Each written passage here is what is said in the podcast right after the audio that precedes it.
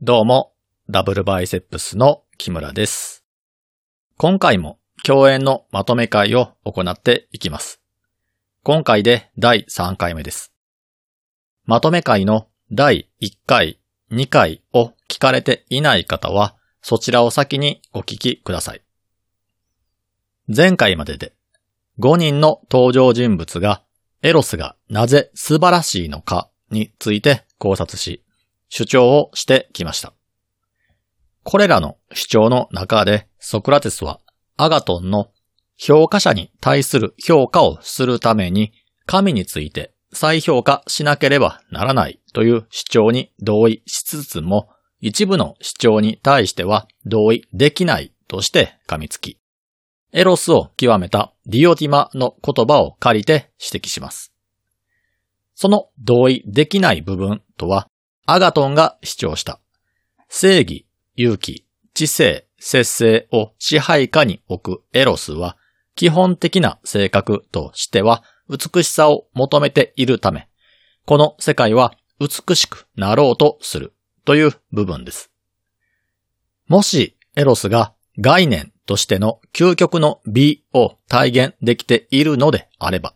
つまり究極の美しさを本当の意味で手に入れているのであれば、エロスは新たな美しさを求めようとはしないはずです。なぜなら、すでに所有して満たされている状態で、さらに同じものを所有したいと思うものは、神であれ、人間であれ、いないからです。この部分を考えるために、まず、エロスの定義をはっきりとさせます。エロスとは、大地の化身であるガイアや空の化身であるウラヌスのように単独で存在できる概念なんでしょうか？それとも人間に依存している存在なんでしょうか？エロスというのは表面的なイメージで言うのであれば美しいと感じる心です。この心というのはそれを感じる何者かの心です。美しいという具体的なものがあるわけではなく、何者かが何かに接した際に美しいと感じるイメージを神格化したものがエロスとなるため、エロスは意志を持ったものの精神に宿る概念ということになります。つまり、エロスという概念は意識を持つ人間に依存した存在で、この世に意識というものがなければ生まれなかった概念ということになります。では、その人間は欲しいと思うものを手に入れて満たされた際に、さらに同じものを欲するんでしょうか？もし欲しないというのであれば、人間の精神に依存しているエロスも同じように、すでに所有しているものは欲しないということになります。なぜなら、エロスの行動は人間の精神の振る舞いを神格化したものなので、人間の精神が行わないようなことは、エロスも行いません。ということで、まず、人間が所有しているものを欲するのかについて考えていきます。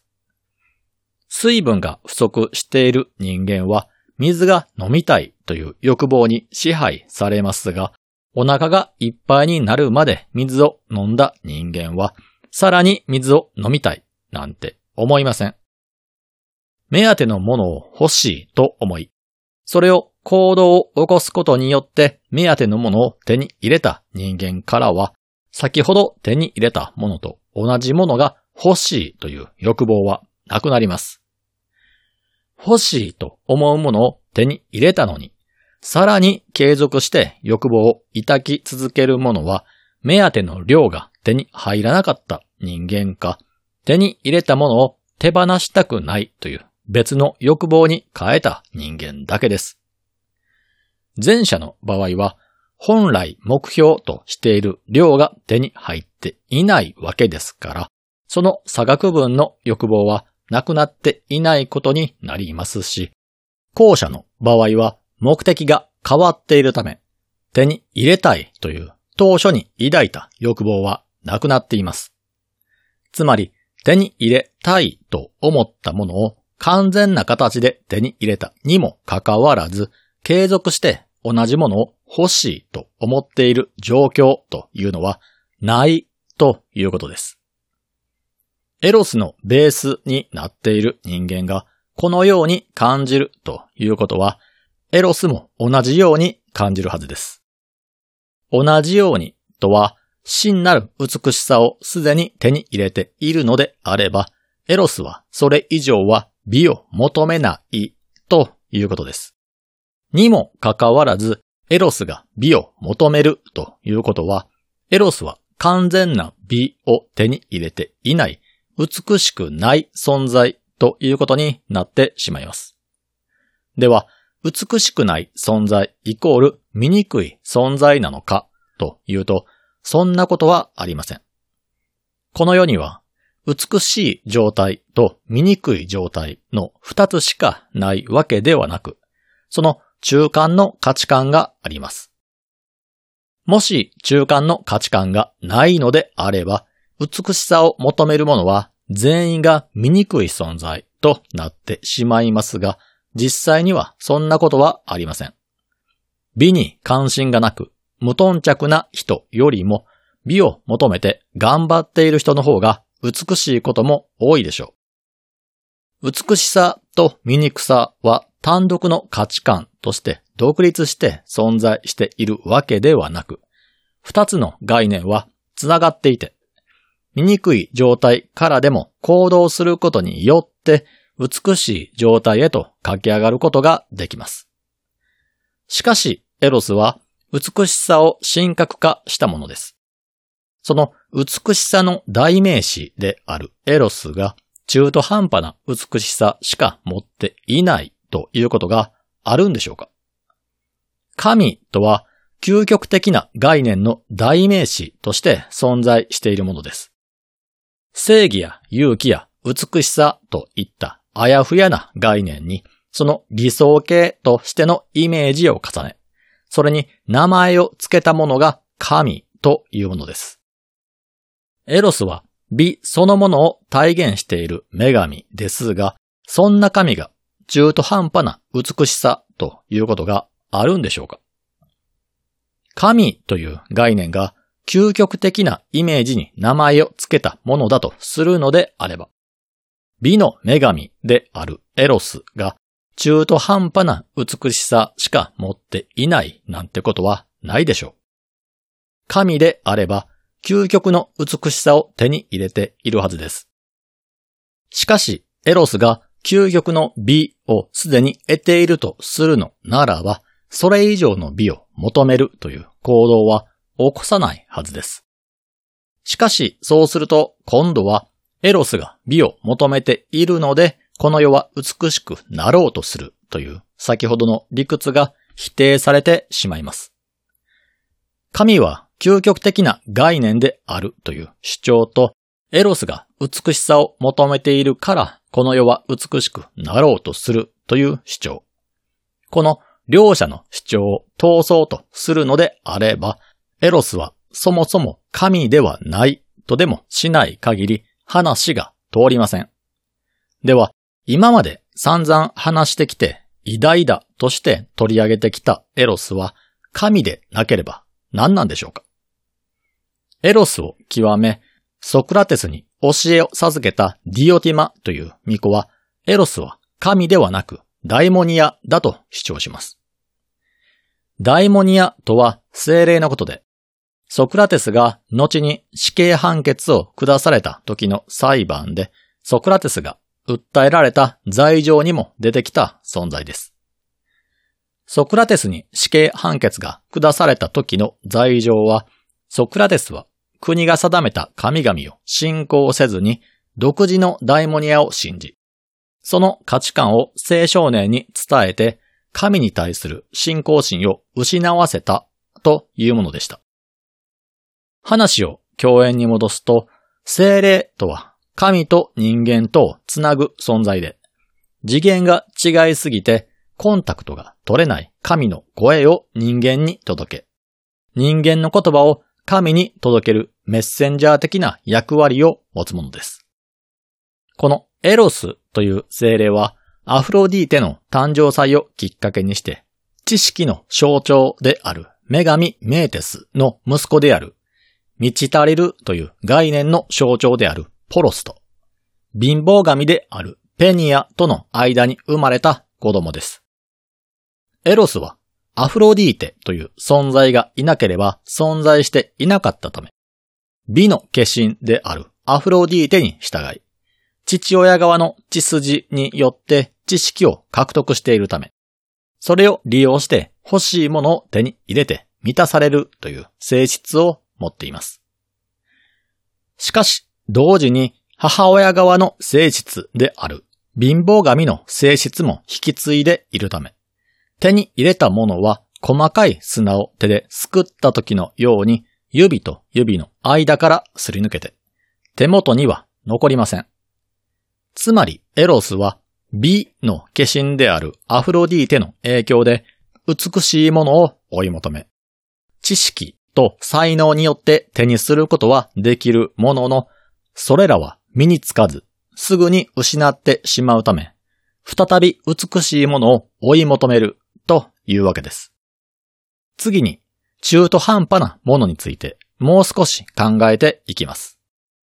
先ほども言いましたが、この世は両極端な価値観が独立して存在しているわけではなく、大抵は両極端の価値観同士はお互いにつながっています。美しい状態と醜い状態は独立しているわけではなく連続していて、醜いものでも努力することで美しさに近づくことはできます。愚かさと賢さは独立して存在しているわけではなく、愚かなものであっても勉強することで賢くなっていきます。このように両極端な価値観は繋がっていて、両者にはその中間が存在するわけですが、当然両端も存在するため、両極端という概念が消えるわけではありません。理解を深めるために、これらの前提を踏まえて、エロスを知識に置き換えて考えていくと、この世のすべての知識を持っている存在がいたとすれば、その存在は新たに知識を求めようとは思いません。なぜなら、すべての事柄をすでに知っているからです。では逆に、完全に無知なものというのはどうでしょうか？こちらは別の理由で知識を追い求めません。その理由とは、愚かさゆえに自分に知識が欠けていることが理解できないからです。愚かなものは、その愚かさゆえに自分に知識が欠けているという事柄すら理解せず、それを埋めるための知識が存在していることすら知らないので、何も行動を起こさずに現状維持を選びます。では、中間に存在する人はどのような行動をとるんでしょうか？この中間のものは、この世のすべてのことを知っているわけではないんですが、知識が全くないというわけではないので、自分に欠けている知識がどこかに存在しているということを知っています。先ほど挙げた神話によると、中間の存在であるエロスは、充足と知識という性質を持つため、自分が持っている知識を使って望みのものを手に入れる力を持っているので、それを駆使して欠けている知識を補充しようとします。しかし、その手に入れた知識によって、今の自分に欠けているものが理解できてしまうため、着実に前には進んでいますが、ゴールに近づくことはないということです。では、この知識という部分を良いという言葉に変えてみるとどうなるでしょうか？知識の部分に善を導入すると完全な悪ではなく完全な善でもない中間のものが今よりも良くなりたいと思い自分の持つ知識を使って良さを追求するというように言い換えることができます。では、このものはなぜ善、良さを追求するんでしょうか？以前の対話編では、ソクラテスがアレテについて考えた際に、この同じ質問に対して幸せになるためにと答えています。この時のソクラテスの答えは、そのまま今回のエロスについても当てはまり、エロスは幸福を求めて美しさを追求することとなります。エロスは幸福になるために愛情を求め、それを手に入れようとします。これは愛情そのものを手に入れるのが最終目的ではなく、その先にそれを手に入れることで自身が幸福になるという最終目標があるということです。そして、このような感情はすべての人間が宿している感情とも言えます。つまり人は幸せになるための手段として美しさを手に入れたいということです。人が行動を起こす原因を追求すれば最終的には慈愛を求め、幸福を手に入れたいという欲望に行き着きます。これの感情こそが人間が感情を起こすすべての行動のトリガーとなります。つまり人間が取る行動はすべて愛情を手に入れたいからだと言い換えることができるということです。では、エロスが真に求めている幸福とはどのようなものなんでしょうか？どのようにして達成されるものなんでしょうか？それは、こうなすことによって達成されます。この子供というのは、単なる人間の子供という狭い定義のものではなく、二つのものが合わさって新たに誕生するもの全般のことを指します。なぜこうなすことが幸福につながるのかというと、これによって人間単独では克服することができない時間を克服することができるようになるからです。例えば、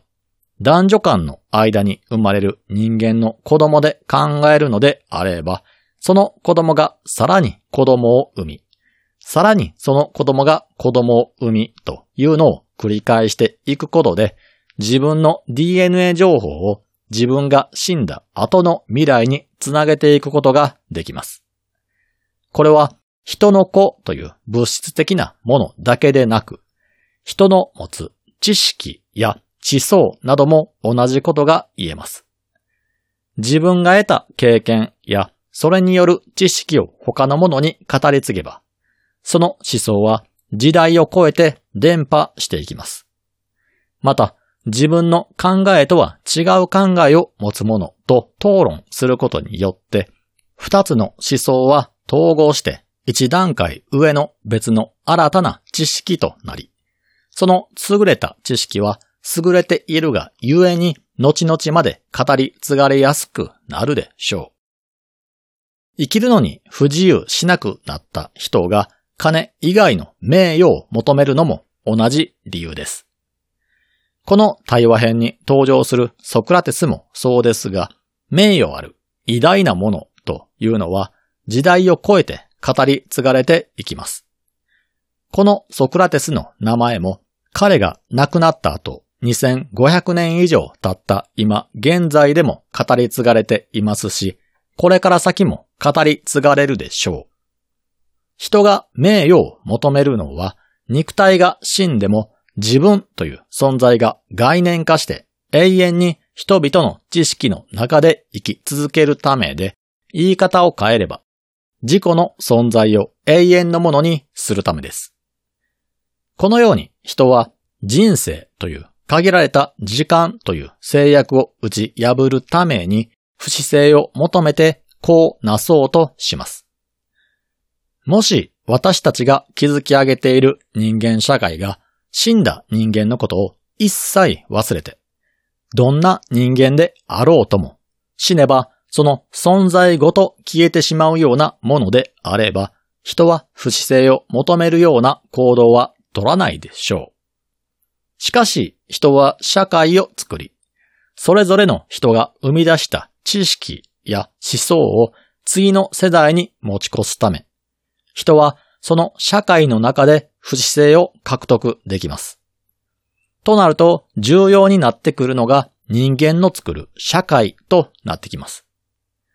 この重要な人間社会を継続させていくために、どのような知識が一番重要かといえば、それは正義と節制です。なぜなら、これらがなければ人間社会は保つことができず、すぐにでもそれぞれの人が持つ欲望によって崩壊してしまうからです。この崩壊を防ぐためには秩序が必要で、その秩序を成立させるために必要なのが欲望を抑え込むための節制と正義です。長く続く人間社会で育つ者は社会から正義と節制を教え込まれることになり、そのようにして正しく育った人間は適齢期になるとこうなそうとします。つまり恋愛して子供を作ったり違う価値観のものと交流することで新たな思想を生み出していくわけです。このようにして生み出された子供は生み出した親たちよりも価値があるものであるため、親たちはより美しく不死に近い存在である子供を親である自分たちよりも優先して守ろうとします。このようにしてソクラテスがディオティマの主張を紹介していると呼ばれてもいないアルキビアデスが登場して共演の場を荒らします。この人物は容姿は美しく、その容姿を活かして人脈を広げ、それを活かして後に政治の世界で影響力を持つようになり、アテナイとスパルタの戦争に大きな影響を与えた人物です。この終盤になって、権力もあり、家柄も富もあり、美しさも備えているアルキビアですが登場したのは、エロスに対する根強い誤解を解くためだと思われます。どのような誤解かというと、エロスイコール美しいものという誤解です。人間は美しさと聞くとどうしてもイメージしやすい姿、形である造形美の方を想像してしまいがちです。つまり、テレビや映画で見る人たちのような単に顔や見た目、雰囲気が良い人間のことを美しいと思ってしまうという誤解です。このように誤解してしまうと、金も権力も知識も持ち、その上、外見的な美しさすらも兼ね備えているアルキビアデスこそがエロスに祝福された人物だと誤解されてしまいます。しかし実際にはこの対話編ではアルキビアデスはエロスに祝福を受けた美しい人とはされておらず、この外見的に美しいアルキビアデスから外見的には醜いとされていたソクラテスが褒め続けられるという展開になっています。つまり、外見的に優れているアルキビアデスの目には、ソクラテスこそがエロスに祝福された人物だと映っているわけです。ソクラテスは負け戦の撤退戦の状況で傷ついた仲間を守るために戦場を逃げ出さず敵を撃退し、所属している隊を無事に帰国させたのに、その手柄をすべてアルキビアデスに譲るような人物です。この行動からは勇気と節制、正義を兼ね備えていることがわかりますが、それに加えてソクラテスは賢者たちを論破し続けてきた知識も持ち合わせています。そのような人物であれば、金も権力も知性も外見的な美しさも兼ね備えているアルキビアデスのような人物ですら叶わないということなんでしょう。つまり、真の美しさとは外見のことではなく、魂の美しさに依存しているということです。ということで、これで共演のまとめ会は終了です。次回はこの共演の最後に登場したアルキビアですがメインの対話編を取り扱っていきます。このコンテンツに関するご意見、ご感想は、ツイッターでハッシュタグをつけてつぶやいてください。ハッシュタグはすべてひらがなでダブルバイセップスです。それでは皆さん、さようなら。